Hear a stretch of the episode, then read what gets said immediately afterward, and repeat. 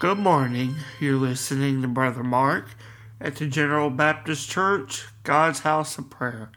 I want to thank you for listening this morning as we get ready to go into the scriptures for our morning devotion. I'd like to invite you to be with us at the General Baptist Church, God's House of Prayer, located in Fairborn, Ohio. You can find us online at fairborngbc.org and on Facebook and social media. We're located at 155 Vine Street in Fairborn, Ohio. We would love to have you come be a part of fellowship and service into the Lord and to be a part of the brethren of Christ. Go with me this morning as we look into the scriptures found in the book of Psalms. In the 139th chapter, we see a psalm to the chief musician, a psalm of David. And here in this psalm, we see David declare how the Lord truly knows his people. O Lord, we read in Psalms 139 in the first verse O Lord, thou hast searched me and known me. Thou knowest my down sitting and mine uprising. Thou understandest my thought afar off.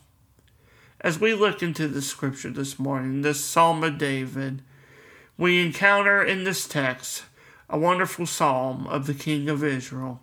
And here in this psalm, we see a declaration of praise from David to the choir master, and within it, David praises the God in heaven for his omniscience, his omnipotence, and his power.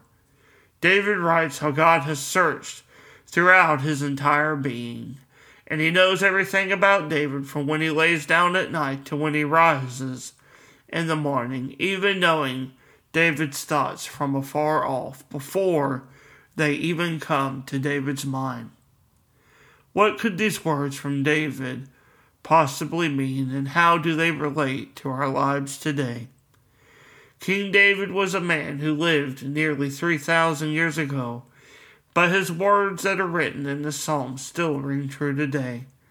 They are words of a timeless truth that remind us of the eternal nature of God. God, who is indeed in heaven and eternal, He knows everything about us from our uprising in the morning to when we lay down at night. He even knows the deepest thoughts and intentions from the heart. All of our being is before Him, even as the apostle mentions in his letter to the Hebrews, of the power of the Word of God. This morning, as we read the scripture, we can take refuge. I want to encourage you to take refuge in the complete sovereignty of God. He knows everything about us and is our abounding Father. He will neither leave he will never leave us, neither will he forsake us, as David proclaims the abounding sovereignty of God, we are reminded each day that we are not left alone, but God the Father is always with us.